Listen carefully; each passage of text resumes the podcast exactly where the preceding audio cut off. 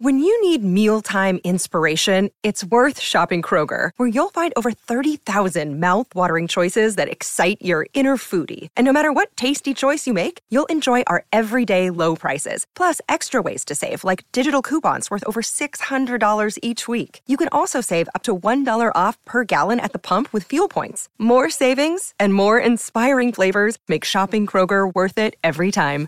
Kroger, fresh for everyone. Fuel restrictions apply. Okay, round two. Name something that's not boring. A laundry? Ooh, a book club. Computer solitaire, huh?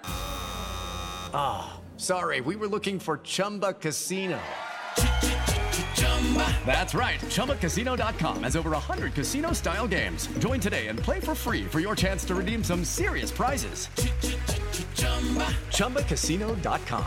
No purchase necessary. Full prohibited by law. 18 plus terms and conditions apply. See website for details.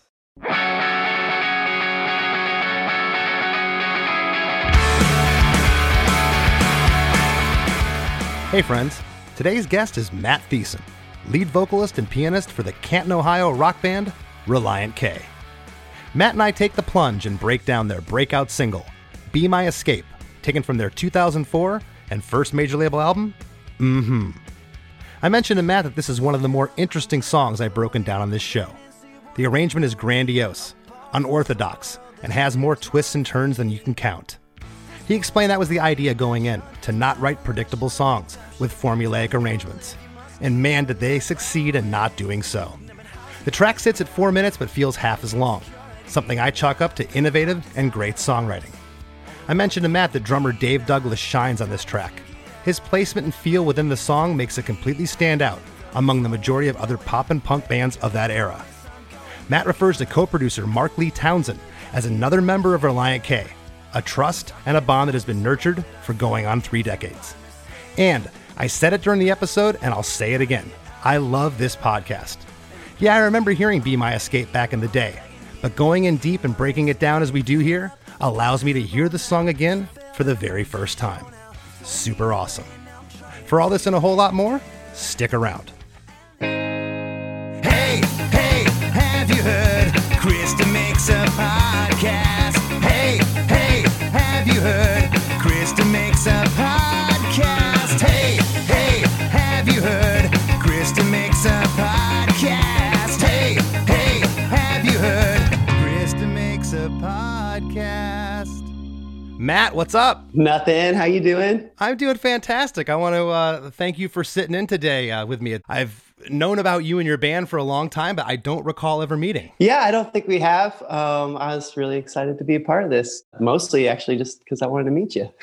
well, that is really nice to say. And I got to tell you something. While researching for this episode, okay, and this has never happened before, so I, I kind of got a little giddy, but I don't want to get too excited because this was on the internet, okay? it was on, I believe, a, a, your Wikipedia page. It said, since Relient K's early days, Thiessen's main influences have been in the pop punk genre, specifically NOFX, Less Than Jake, Ghoti Hook, MXPX, and Goldfinger. Is that Mm-hmm. true? Oh yeah, very true. Very true. that is awesome. Yeah. Thank, thank you for the mention. well, of course, thank you. yeah. Thank you for the music. Honestly, yeah, a lot of uh, what we're going to be talking about has to do with you, and uh, especially the Hello Rockview album and all that. So That means a lot. Thank you. Thank you for saying that. I, I I'll tell you, I'm impressed. I've researched a lot about you, and I just didn't know how much uh, production credit and writing and stuff that you have done with everyone from from Katy Perry. You collaborated with Jon Foreman from Switchfoot, who we had on the show. John is awesome. he is so awesome. You've wrote songs with Glen Ballard. You, you know, you you produced the Owl City record. That record sounds awesome. Cool. Thank you. A lot of the cool extra stuff outside of the band that I got to do came from actually meeting Adam from Owl City. And uh, he was kind of the first artist I ever really worked with that wasn't, you know, Relient K. And uh, that set me in a direction that uh, you know, a lot of cool things happened. Well, that is really cool. Well, the song that we're going to be talking about today, Be My Escape, and I heard this uh, back in the day when it was released. Uh, it's from the record Mm-hmm. I guess I'm pronouncing that right. Yeah. mm-hmm. Uh, which was released on November 2nd, 2004. Uh, it was your first for Capitol Records. That was our label, Less Than Jake's label in the 90s. Oh, yeah. Was Louis your your uh, A&R guy by any chance? No. He wasn't. It was after that. Okay. Uh, I, he may have still been there, but um, we had a couple different guys. But actually, Andy Slater uh, was the one who kind of brought us in. It was cool. Uh, with this album, we released it on Gotee Records, which was the uh, the label that we'd always put our albums out on. And Capitol just kind of came along and said, "Hey, you know what?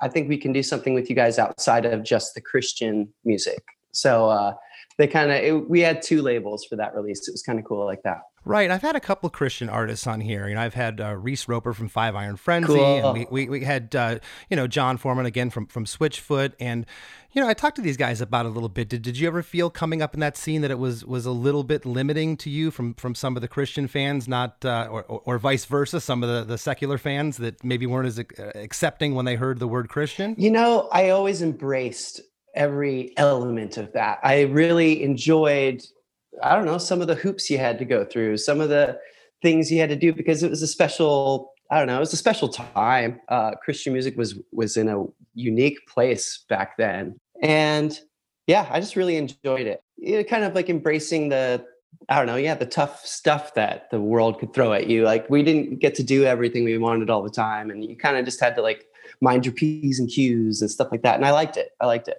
Yeah, I've always uh, said that that controversy breeds conversation. But this song, as I was saying, you know, it's about 18 years old now. I I definitely heard it back in the day, but that's what I love about doing uh, this podcast because I'm now able to discover songs again uh, for the very first time, and this song is a monster. This song is.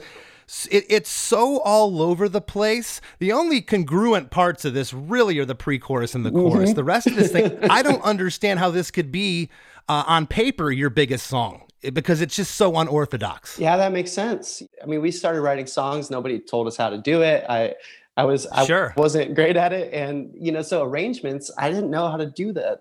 You know, the normal. I would just, just like, let's just throw weird stuff in all the time, and I don't know, make songs into a bit of an adventure. But yeah, I don't know how on paper this song worked either, to be honest. I call this the uh, four in the morning song for the past two days. Uh, whenever I have to get up and you know uh, use the bathroom in the middle of the night because I'm middle aged, uh, I'm I'm humming this song as I'm standing there, you know, going. So it's it's been in my been in my head for a couple days. for maybe a little too much information there for the listeners. No, I but- love it. but uh, you know, Matt, you you're obviously the lead vocalist. You play piano, rhythm guitar. Matt Hoopes uh, plays lead guitar in the band. Been there since the beginning. And and Dave Douglas, the drummer who played in this track. Dave was with you for the for the first uh, number of years. Took a break there, but now he's back with the band. And what a monster these two guys are! Yeah. I mean, the bass playing and the drumming on this song is is, is over the top. That's cool. Yeah. The bass player was uh, actually uh, our original bass player. His name was Brian Pittman. And he actually left the band in the middle of making this album. So he played on most of the tracks. But uh, He did play on it. Okay, I had read he left. I thought Matt had come in, so my my uh, my bad on that. no, all good. Well, you guys have released nine studio albums, seven EPs, which, by the way, the vinyl countdown. This might be the greatest title for a record ever. I, I, I, I wish you didn't do that. I wish I would have thought of it. It's awesome. Uh, two Christmas albums and, and one collection of rarities. And uh, 2003, the album you put out before mhm, was Two Lefts Don't Make a Right, but Three Do. And uh, was Be My Escape a holdout from that album, or did you write Be My Escape uh, specifically for mhm? It was probably the first song that I wrote after we uh, were done with the Two Lefts album. So I had I had the piano riff, but I don't think I had had it at the time uh, of making Two Lefts. And I know the album was credited to Tom Lord Alge and J.R. McNeely for mixing. Do you recall who mixed uh, this track, Be My Escape? It's funny. Um, so we had enough money in the budget to get Tom Lord Alge, you know, to mix three songs. So we had to pick which three songs we thought would be maybe singles, and we picked three songs that were not this song. And uh, so we actually ended up having, I think Tom Lord Alge mix it again. So we got like a fourth one, but that's not the version that's on the album, which is kind of cool. Really? So Yeah. did did J.R. mix that one? Yeah, JR mixed the whole album except for I want to say the one I'm waiting for um, my girl's ex boyfriend, and High of 75. Those are the three that Tom mixed. Well, it, it's a trip, and I've talked about this on this show before. You know, if you look at when this record was released, 2004, and you go back 18 years from that, that's 1986. Nothing in, in 1986 sounded sonically like something from 2004. But this song. Right.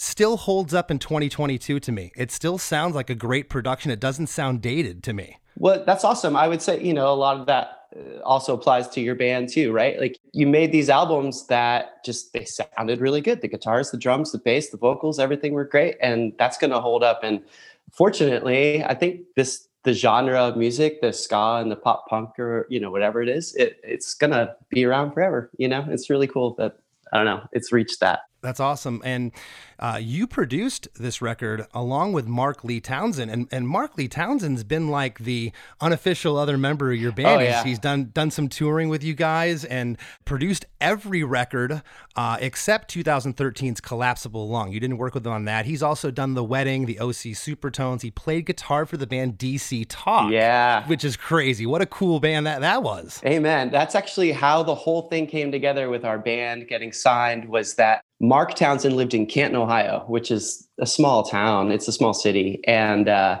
his stepdaughter knew Matt Hoopes, our guitar player. And they went to school together.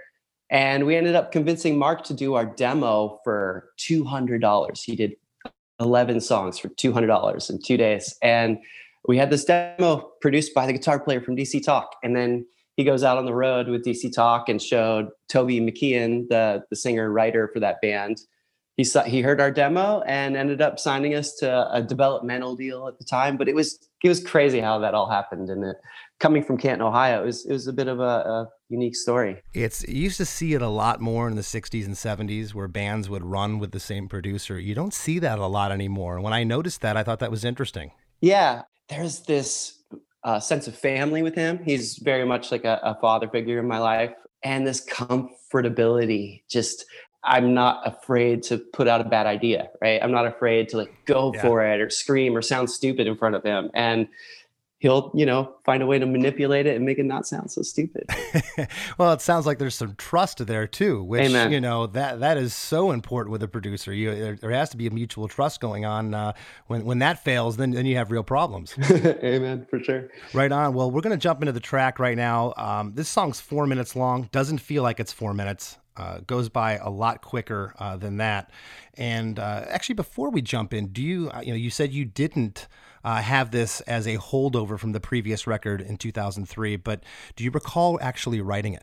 Uh, I remember how it started. I was still living with my parents, and we were touring at the time. But I remember I had this the piano riff, the doodle doodle doodle doodle, that thing, and I would just play it over and over and over again. And my parents were so sick of it, like so sick of hearing that. And uh, it's funny this this last Easter, I'm, we're all at my sister's house, and she's got this baby grand, and I'm playing, and my stepdad's like, "I wish." I could just sit around and listen to Matt play the piano all day. And my mom's like, uh, let me remind you that when he was writing and he lived at the house, you were so sick of it. So it's pretty Well, I think you just answered my question when you said that doo doo doo or whatever how you phrased it. Yeah. Is that a triplet? That piano part in the chorus?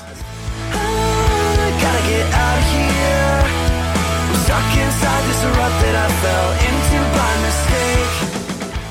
I fell into by mistake. I don't know. Or is it single notes? I just think ding, it's quarter ding. notes. Yeah, but it's just fast. Just trying to do it as fast as I can. Okay, and maybe there's a delay or something on there that, Yeah. that I'm hearing. Okay, because I had I had that written down here. I was wondering if that was just single notes or if that was uh, was some delay on here. It's it's it's such a hook. Oh. Uh, something how something so simple could just define a song. You know, when that part comes on, if that wasn't there, it wouldn't be the same. Cool. Yeah, so getting into the song, the intro, it's guitar right off the top for four bars. Then the stereo guitars, bass and drums for 12 bars.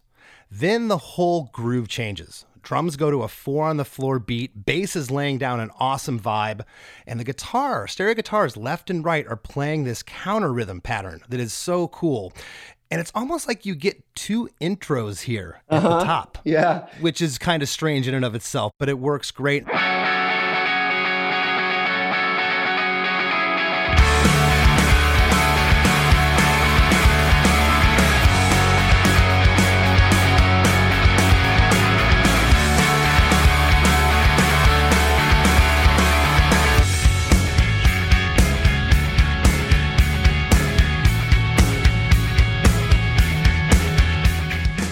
Guitars, I feel like I'm playing ping pong in with my ears. They're just going back and forth, and it's so it's so electric that part. It's great. Cool. Uh, yeah, there's there's definitely an energy to that live when we were cooking it up, and big influence was No Knife. Do you remember No Knife? Oh yeah, yeah.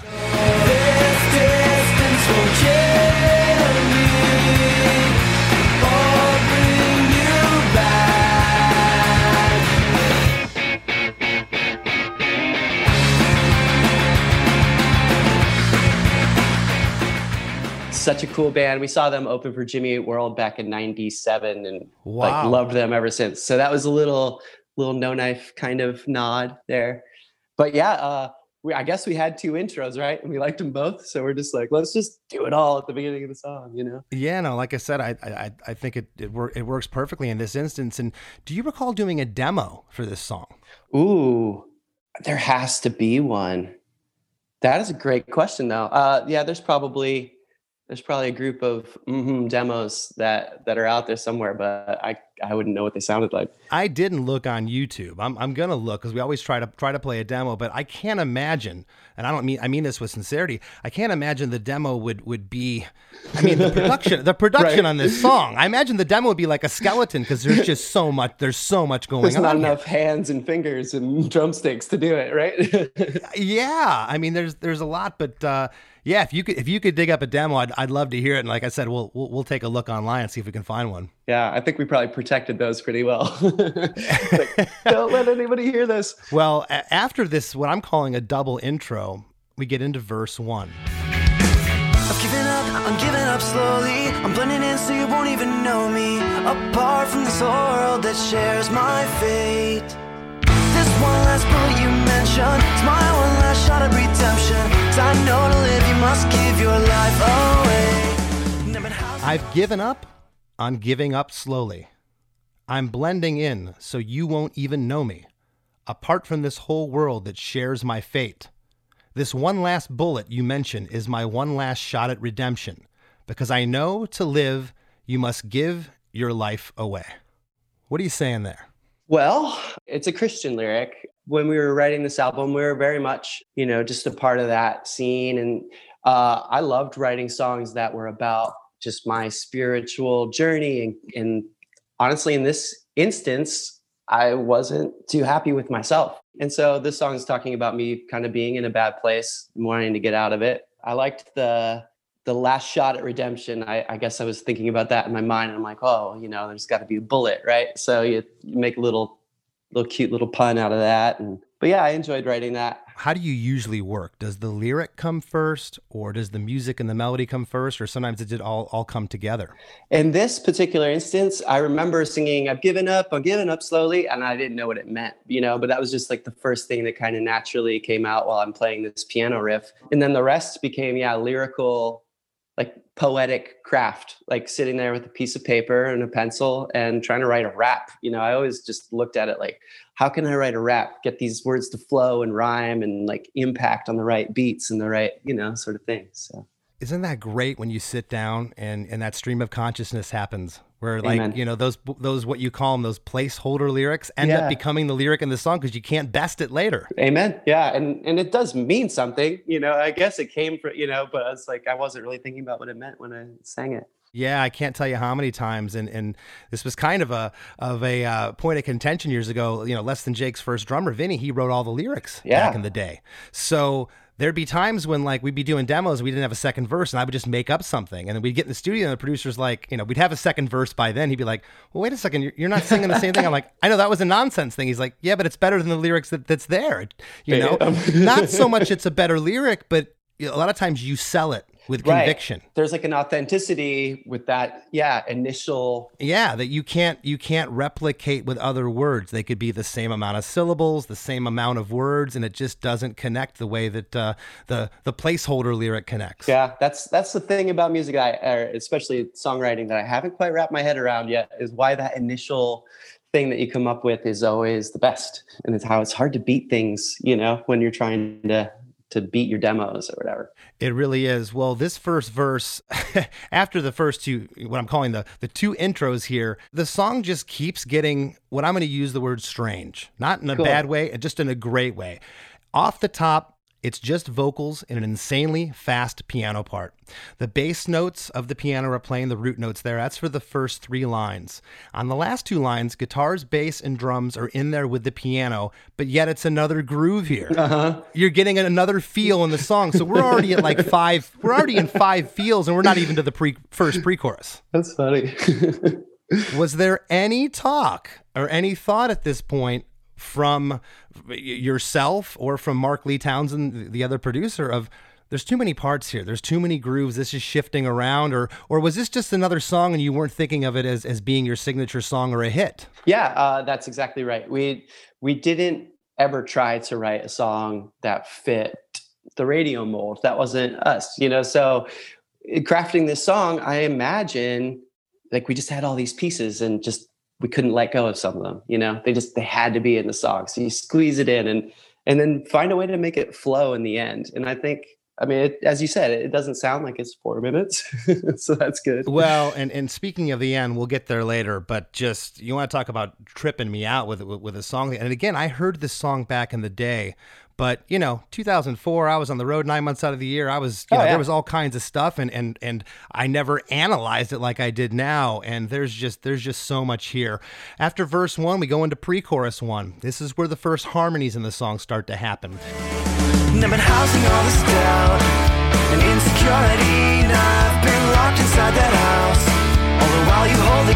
I've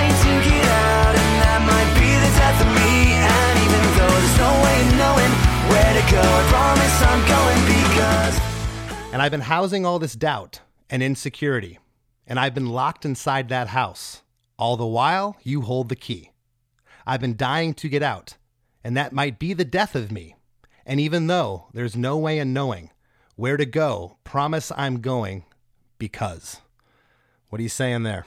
Uh, I think I got lucky with some of that stuff because it, you know, it's like it kind of works too well almost. Like the, I think I probably started with the house. You know, I've been like housing doubt, and then I'm like, all right, so that's a house. Like, how can you make the pun there? And then, you know, then you go with the key. You gotta, I'm locked in there, so you've got the key, and then uh, I like the death of me too. Like i have been dying to do this, and that might be the death of me. Uh, but yeah, I think I just kind of lucked out with that flow, that stream of consciousness, and it, it, turned out to be almost funny, but yet serious. You know. Do you remember the other guys or Mark? Uh, were they critical of the lyrics, or did they say, "Hey, maybe this line could be better," or or was this what you wrote?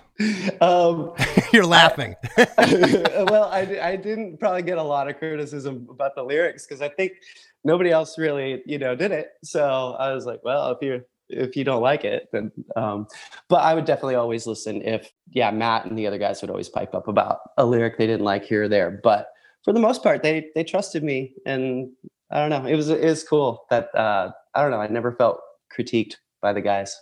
Okay, and and and that's good, good and bad. Sometimes it's bad when yeah. when you got guys in the band that are afraid because they can't say something. These are my lyrics. People freak out. Right. But you know, it sounds yeah. like you'd be receptive if someone was that uh, oh, yeah. forthright in, in saying, "Hey, this could this could be a little bit better here." There's harmonies on the first two lines, and there's harmonies on the last two. On the third line, there's harmonies on the words "I've been" at the very end, "Be the death of me."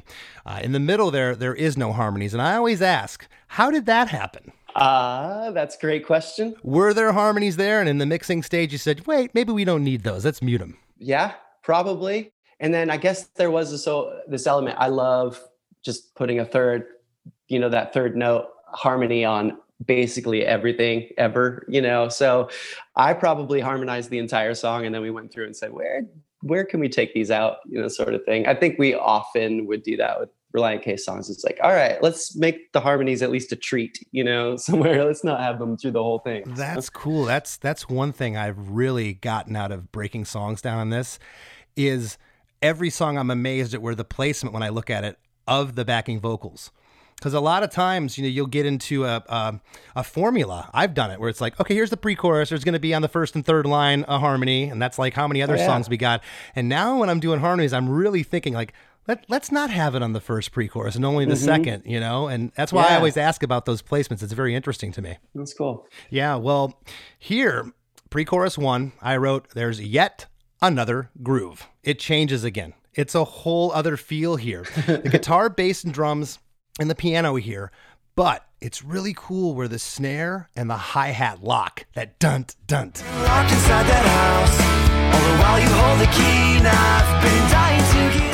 Yeah. It's great, and it again it, it doesn't feel like it should work. It, it's kind of jarring almost, but what a cool groove. Yeah, Dave, uh, such a treat to have in the studio, especially pre-production. He just would make songs special with his drum parts, and uh, you know there would probably be a communal sort of let's agree to the drums should do this or that, but we would try a bunch of different stuff, and I'm sure you know that's how we landed on that. And I like that you like it. Hey, consequences. And running from you is what my best defense is. Hey, everybody, don't go anywhere. We got lots more with Matt Thiessen after a few words from our sponsors. It's time for today's Lucky Land horoscope with Victoria Cash.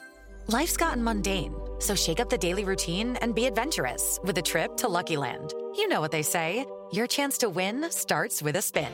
So go to luckylandslots.com to play over 100 social casino style games for free for your chance to redeem some serious prizes. Get lucky today at luckylandslots.com. Available to players in the U.S., excluding Washington and Michigan. No purchase necessary. VGW Group, void or prohibited by law. 18 plus terms and conditions apply.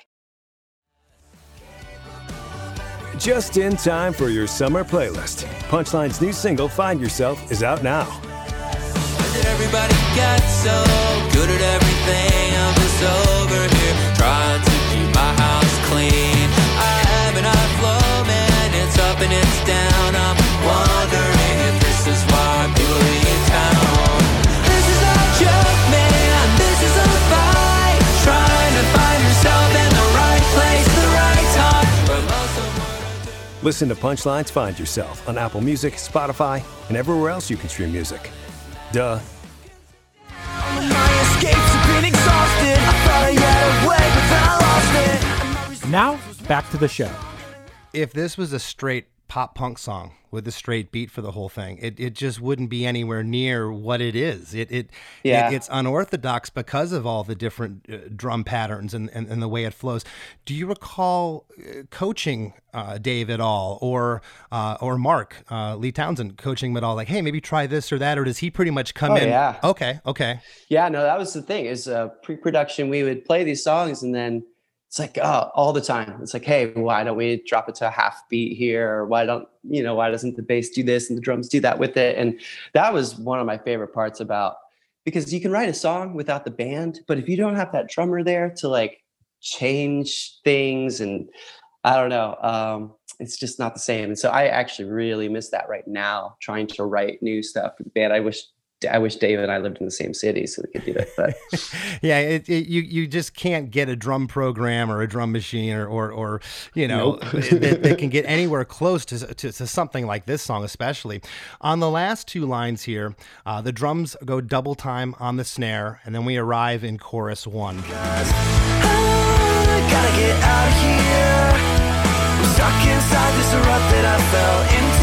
I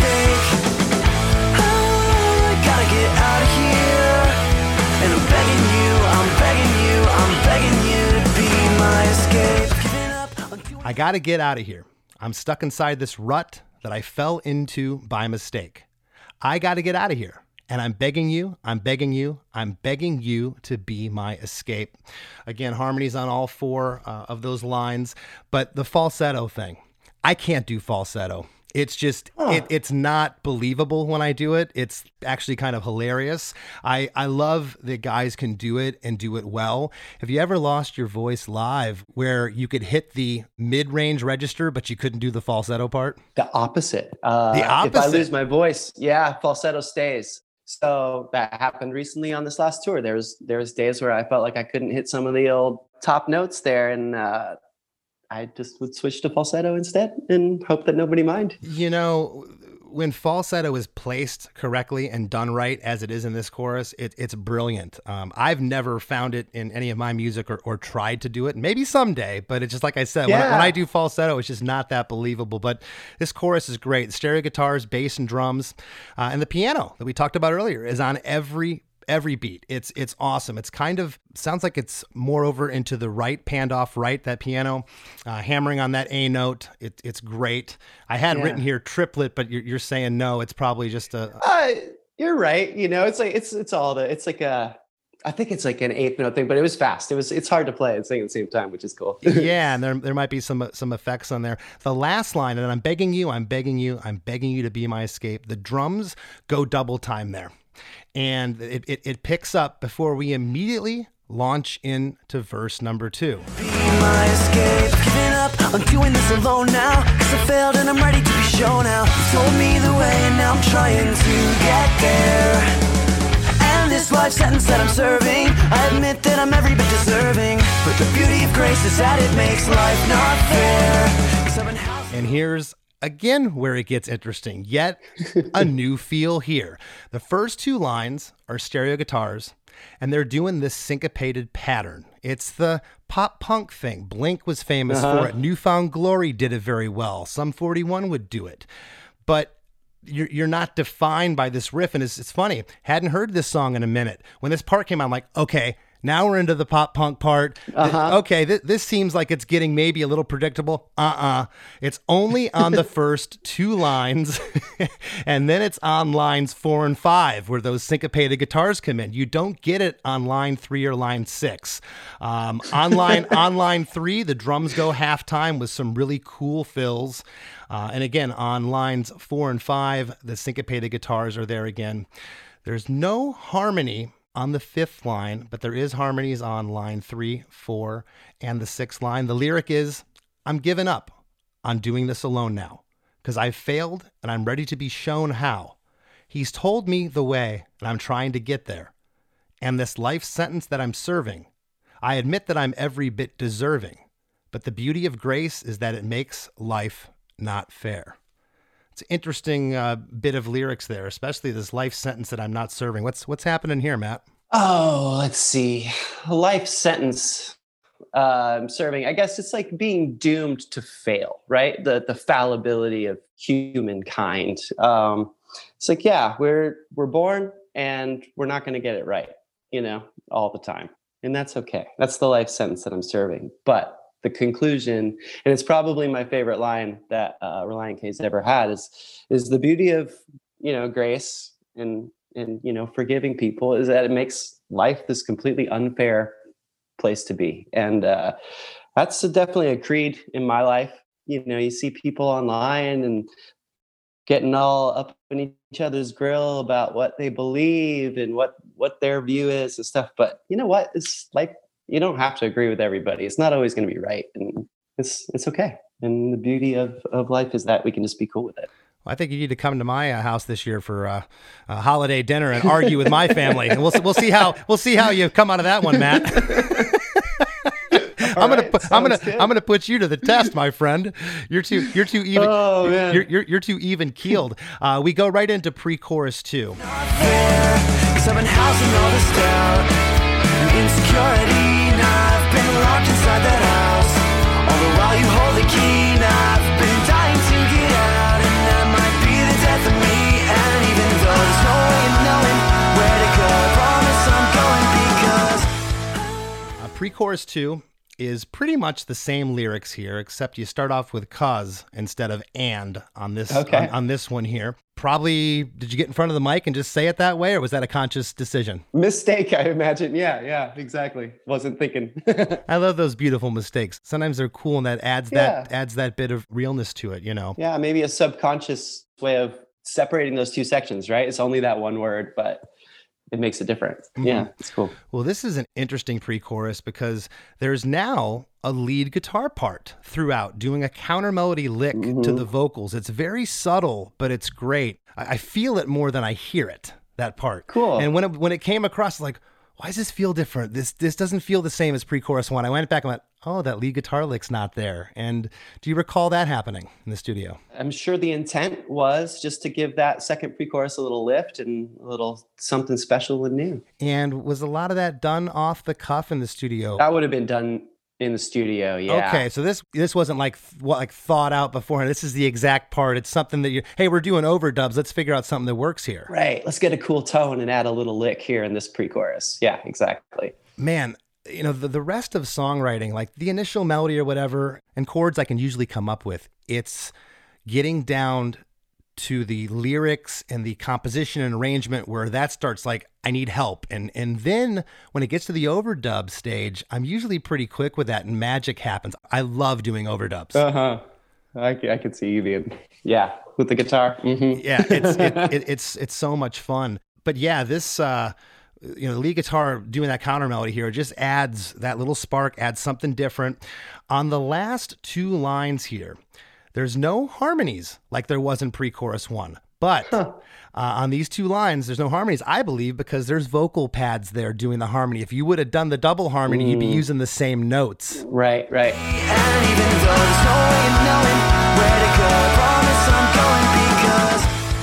The pads doing the ahs here, it just lifts this part. It's so great. It was kind of always this time, like you look at every song, like while you're finishing up the record, it's like, which ones should we put the Beach Boys on? You know? and so always like, I just want to stack myself singing all these harmonies. And that was definitely like, okay, that's a place where we could give it a lift and do that. How much time do you spend with the harmonies? You had mentioned that, you know, I probably sang through the whole thing and then we go back and mute, mute stuff out. Do you think that there could have been on these last two lines in pre chorus too? There could have been harmonies there. You're like, no, let's keep the lead vocal with, uh, you know, harmonies off of that because we're doing the pads behind it. Yeah, they were probably recorded, and we probably listened and said that we need to clear some space to make some room for the pads. Gotcha. And any point up to this point in the song, we're, we're closing on, on on chorus two. Do you recall anything in the studio like, hey, this part's too long, or or by this point, like you you got the arrangement down all the way to the end of the song? Yeah, that would be a good question for Mark. Um, he would probably remember if he had to trim some fat. Odds are good, right? the thing is so clunky and awkward, and it's got little bits of fried chicken coming out the sides. But um, I think, yeah, we, this was probably definitely a compromise of getting it down to four minutes. Now you're you're in the middle of making this record, and do you recall when when the song was tracked? Was it tracked first in the record, middle, late? It was tracked at the beginning part. I think we did. I don't remember how many songs are on the album, but we recorded most of them at one point, and then we added three more at the end. I had written three more songs. Uh, so yeah, this was part of the initial batch, but we would kind of work on them all at the same time.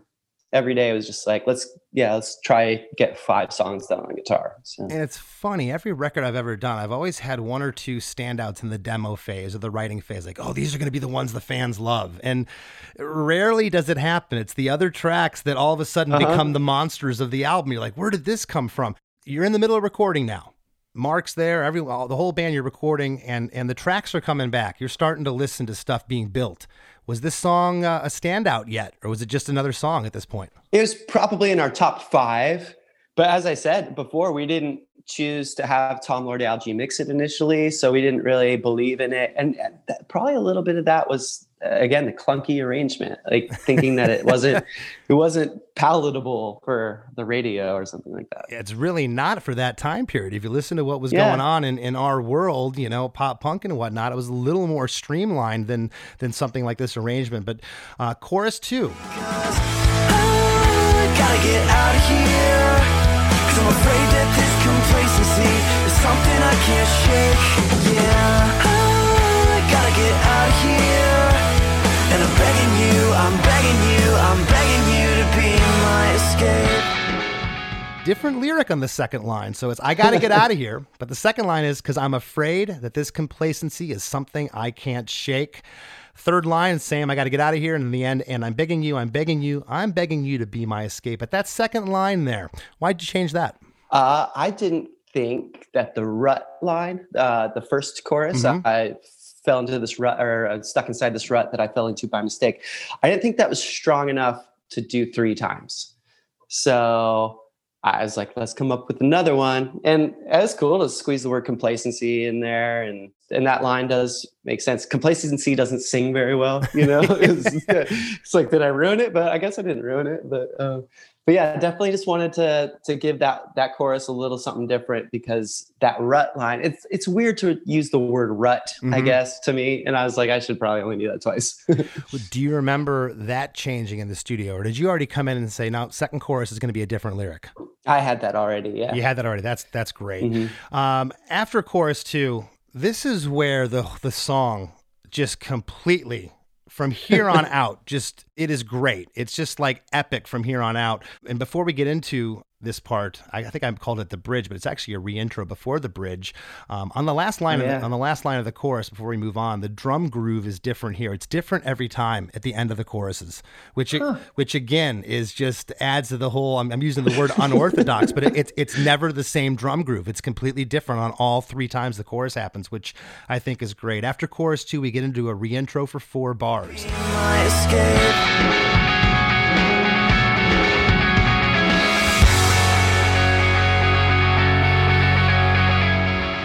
That scratchy, overdriven guitar from the top of the song with a really blown out processed drums at this point. And then there's Oh, a yeah. big hit on the drums, and big stereo guitars ring out for four bars as the intro guitar riff continues playing. And then we get into a bridge.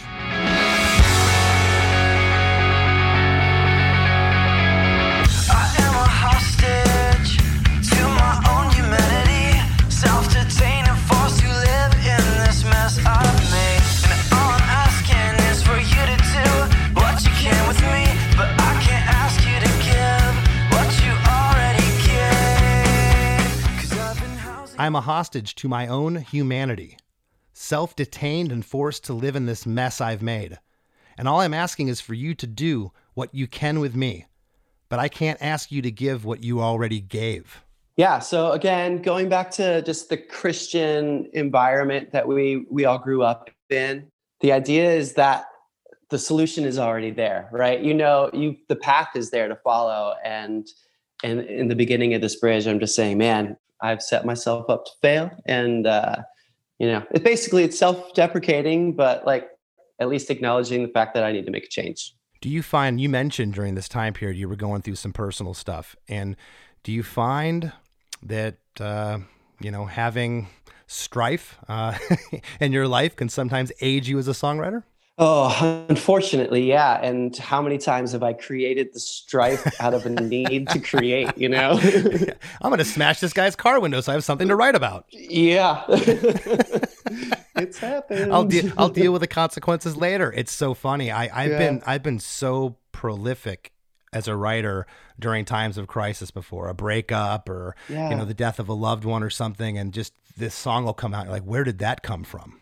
Sometimes it's hard to find a reason to write a song, especially something that like you feel like this lyric needs to be out there. I need to get this, you know, off my chest. And so yeah, when it's when it's so personal like that and and it's therapeutic for you, that's when that's when songs need to be written. That's when they need to exist. Right. Something else I love about this bridge is how sparse the harmonies are and where they're put. It's perfect. On the first line, Okay. you get a harmony on my own humanity. And on the third line, what you can with me. There's no harmonies anywhere else. And again, you, like you said, you, you probably sang a bunch, and that's just kind of where you picked them because they made you feel good.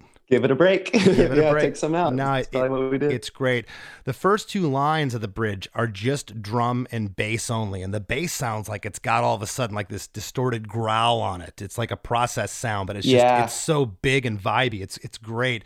Um, and the last two lines here bring back the feel of the intro guitars doing that back and forth ping pong in the left and right Uh-huh. speakers, that counter rhythm thing. It brings it back there. Yeah.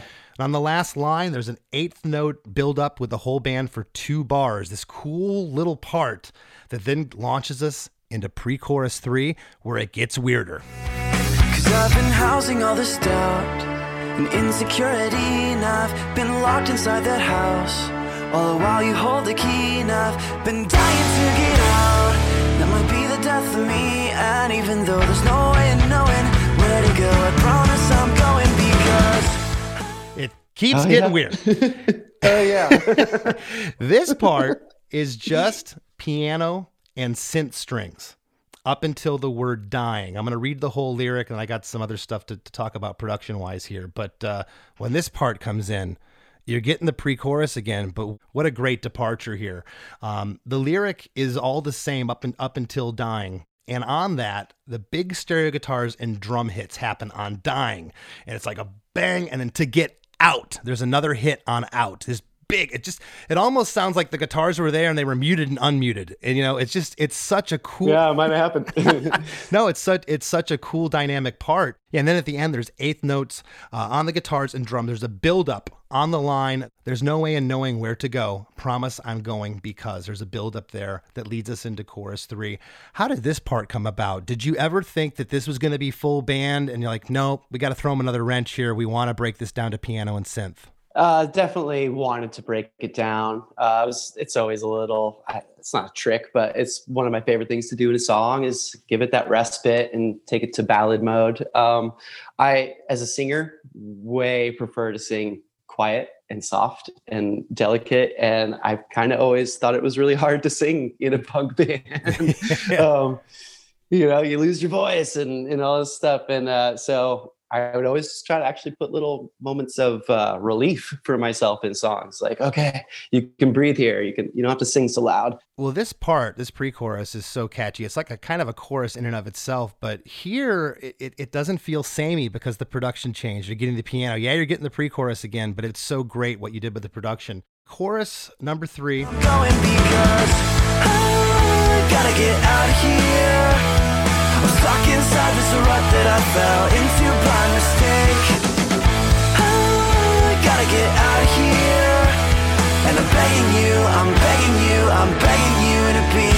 Escape. It's the same lyric here as chorus number one. We're getting that second line again. I'm stuck inside this rut that I fell into by mistake.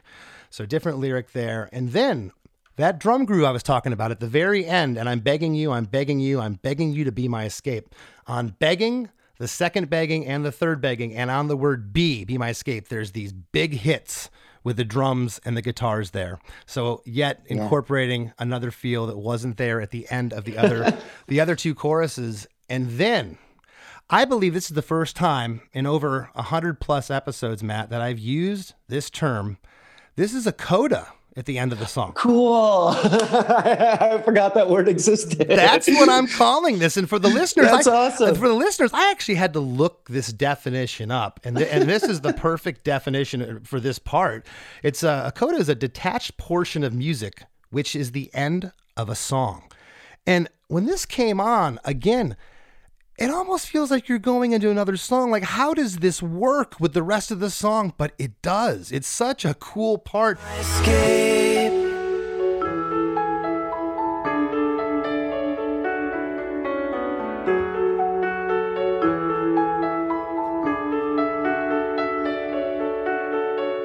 I fought you for so long,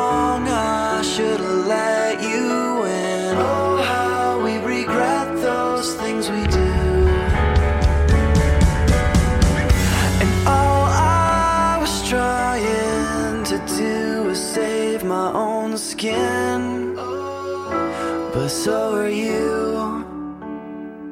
So are you. again, you're coming out of the chorus with these big hits on on on the three beggings and and the B. You get those big hits with the drums, and then all of a sudden there's these eight bars of this beautiful piano with these synth sounds that are interspersed through there. Almost sounds like bells happening, little ringing, Yeah, yeah. little ringing bells, and you're Yeah. like, what is this? and then the lyric comes in. I fought you for so long. I should have let you in. Oh, how we regret those things we do. And all I was trying to do was save my own skin. But so were you. So were you. What's happening? uh, again it's like going back to that i know the path there's a there's a clear way that i could get out of this um, and yet i'm fighting it you know and, and this is kind of a retrospective like i should have i should have given in to i don't know trying to get over all this stuff and uh, I guess I'd, uh, I should probably edit that. I'm gonna go ahead. No, we're gonna leave. We're gonna mulligan. leave that in. You know, we always t- for the listeners. Uh, Chris, our producer, always tells the guests, "Hey, if you say something that, that comes out, you know, you don't want to say it, we'll edit it out." But I think, I think what you just said is perfect. It completely sums up this. Okay, part, great. Completely sums up this part because the part's so weird, but it's so, it's Yeah. so cool. Every time I've listened to this the past couple of days, Matt, I said, "Dang it." If I could put a coda on a song that was this cool, it's just yeah, just, just pr- props to you. On the third line, you get a harmony on "Oh how we regret those things we do," and you get a harmony on the line "But so were you." The last line is just a single vocal. On the line "Oh how we regret those things we do," there's a buildup on the piano, the bass, and the drums. It's not super heavy, but you think you're going somewhere again, and then it just dies down. Uh-huh. It's like this crescendo that goes, whoo. It's like, wait, what just happened? Yeah. And Little trick. on the line, and all I was trying to do was save my own skin. Right after that, there's an O, but it's now stereo, the vocal. It's left and right, the O's. And it's so cool what that what that does right there. That that mirroring of that vocal, uh, the panning of that uh, is in stereo, and it's re- really cool. And then the last three notes of the song. Now, I believe this song's. Do you do you play it with a capo when you do it live? Uh, I only play piano, and uh, I actually have to tune my. I do. I play keyboard, so I, I transpose it. Okay. Because I learned it in G sharp, which it's not in G sharp. So well, the last three chords here are E D A. It ends Okay. major after you've had all these minor chords going on. Oh, yeah. It ends on this big A, and it's just so were you with these three little piano notes, and it's like, what did I just hear? And it ends it's a little song- sappy. Yeah, but- no, yeah. but uh, again, I guess that you you wanted to make this a little different, as you had said, and and you weren't thinking like, hey, this is going to be our breakout song or a song that defines our Right. band. But was Yeah. there ever any talk? Look, this is a bit much now at this coda. What what does this have to do with the rest of the song?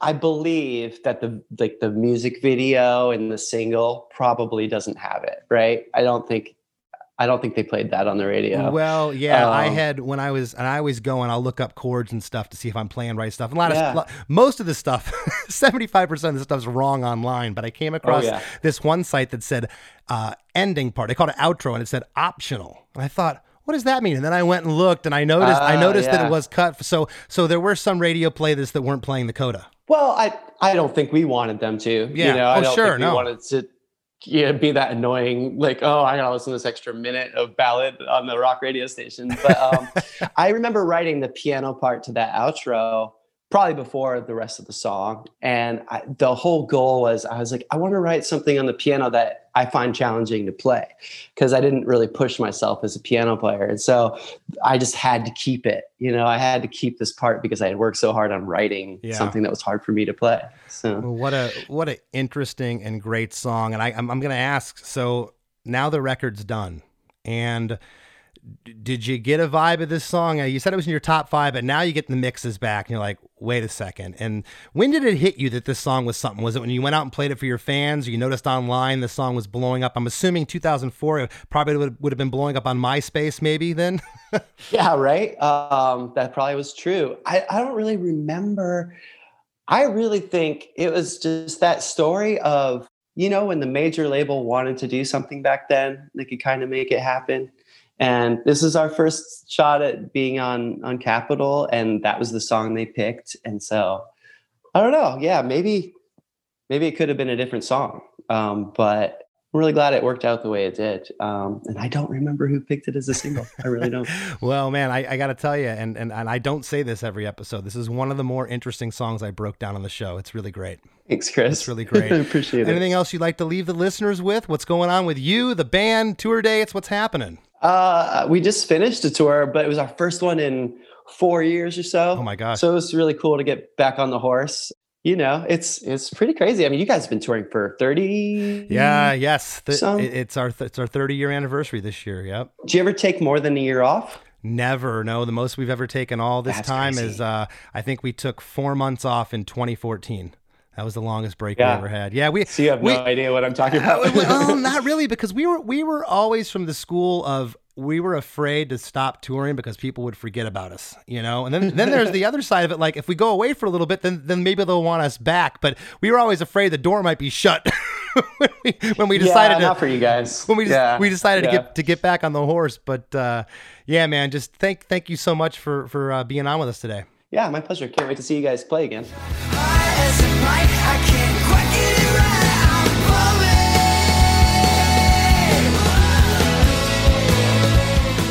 I hope you all enjoyed that amazing conversation with Matt Thiessen. But don't go anywhere. We got lots more Chris DeMakes a Podcast after a few words from our sponsors. Hello, everybody. I'm Bruce. And I'm Nolan, and this is the Corner of Gray Street podcast. As longtime Dave Matthews Band fans, we set out to create a podcast to dive deep into the past, present, and future of DMB. Not only do we recap and review shows within an ongoing tour, but we revisit past shows from throughout the band's history, conduct interviews with a wide variety of guests with ties to DMB, and create unique and exclusive content like our Concerts on the Corner series. Whether you're a fan of the band or just a fan of great music, we think you'll find something you'll enjoy.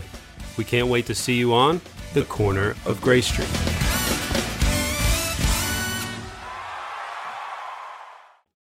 Hey, everybody. If you like Chris DeMakes a Podcast, I'm going to assume that you like music podcasts. And if you like music podcasts, check out One Hit Thunder. Each week, we dive into a one hit wonder, and along the way, we gain some knowledge and have some laughs. Lou Bega, Crazy Town, Harvey Danger, The New Radicals, a-ha. We're over 100 episodes in now, and to paraphrase the great Matthew Wilder, nothing's going to break our stride. Subscribe to One Hit Thunder wherever you get your pods. We near the end of the show, here's a band you might not know. Welcome to this week's Band You Might Not Know. If you'd like your band to be considered for Chris DeMakes a Podcast, all you have to do is email your best song via MP3 only and bio to bandyoumightnotknow at gmail.com. This week's featured artist is For the Legion, a four piece punk rock band from Stockholm, Sweden, consisting of Ed Lindgren on vocals and guitar, Hala Lindgren on drums, Johan Lass on guitar, and Marcus Biggerson on the bass. You can find their music on all the streaming platforms. Here's a snippet of their song, Pick Me Up, Hey You.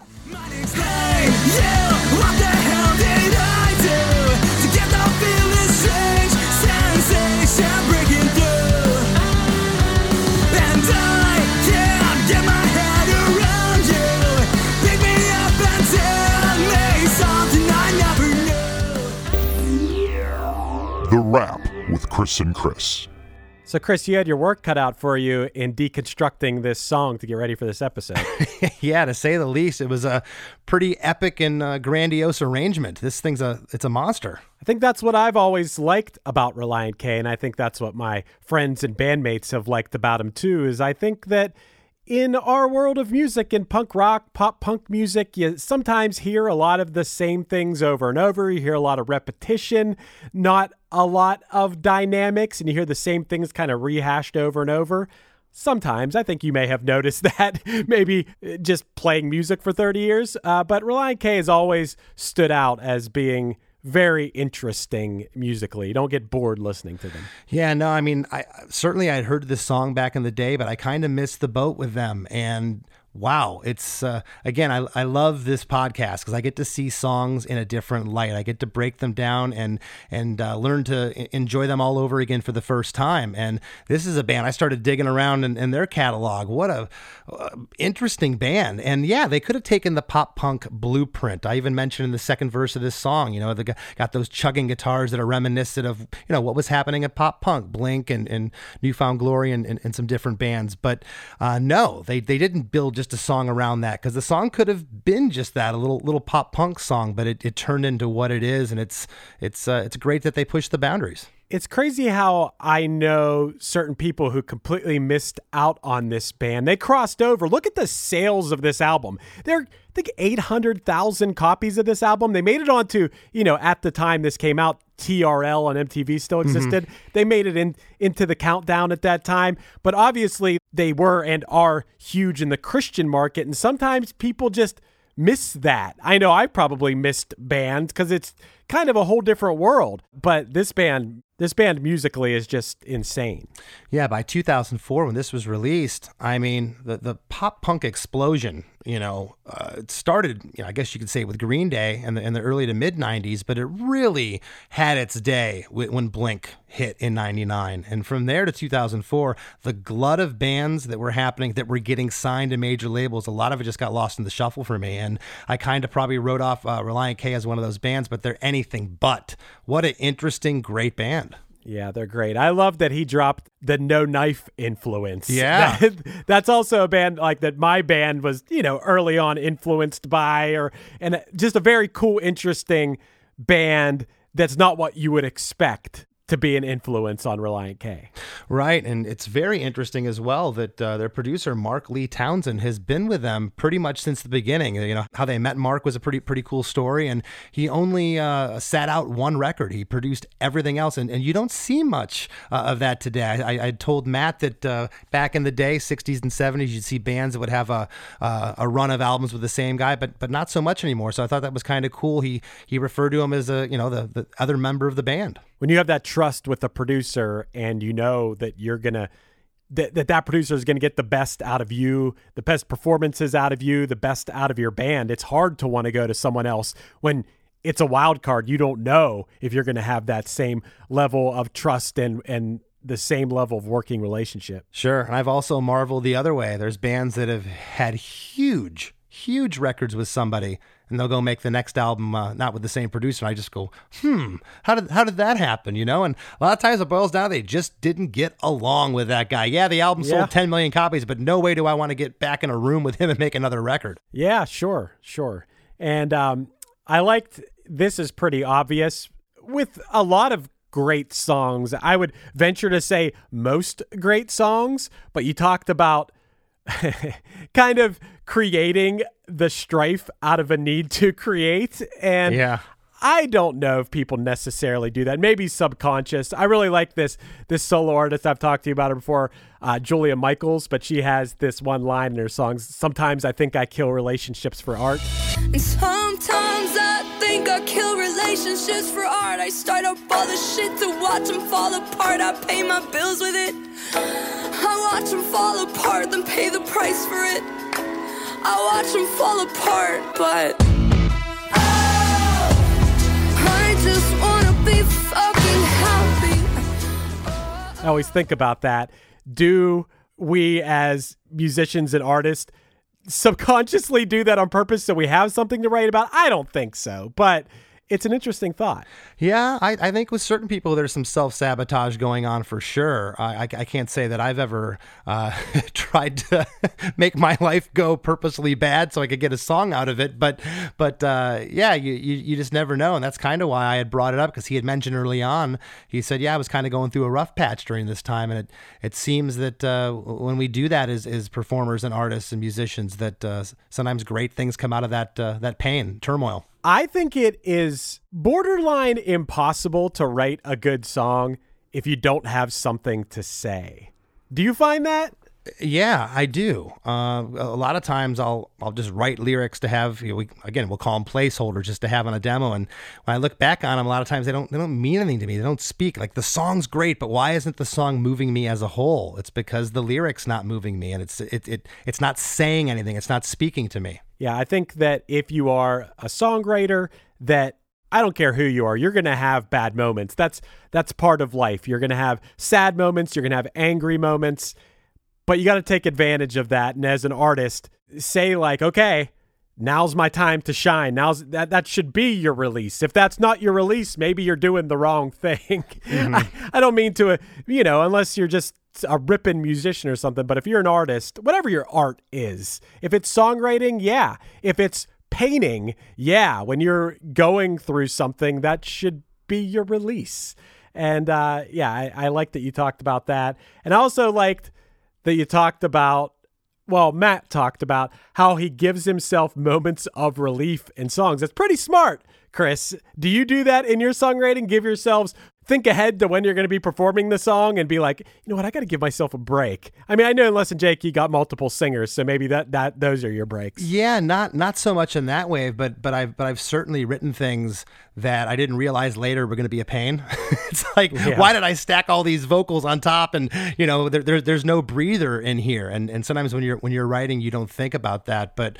You know, I love uh, I love how humble Matt was, and and uh, I want to give another nod to their drummer Dave Douglas on this song. I mean, just the parts that he came up with, and it sounds like he was receptive to uh, both Matt and uh, producer Mark Lee Townsend's suggestions. They'd say, "Hey, maybe change this up." And you know, every chorus, the chorus is supposed to hit you over the head uh, in a repetitive way. A lot of times, that's the hook of the song, the meat and the potatoes, what you remember from it. And in this track, yeah, the chorus is is pretty much the same, albeit the second chorus has a different lyric. But every end of the chorus, from a drumming standpoint, is different.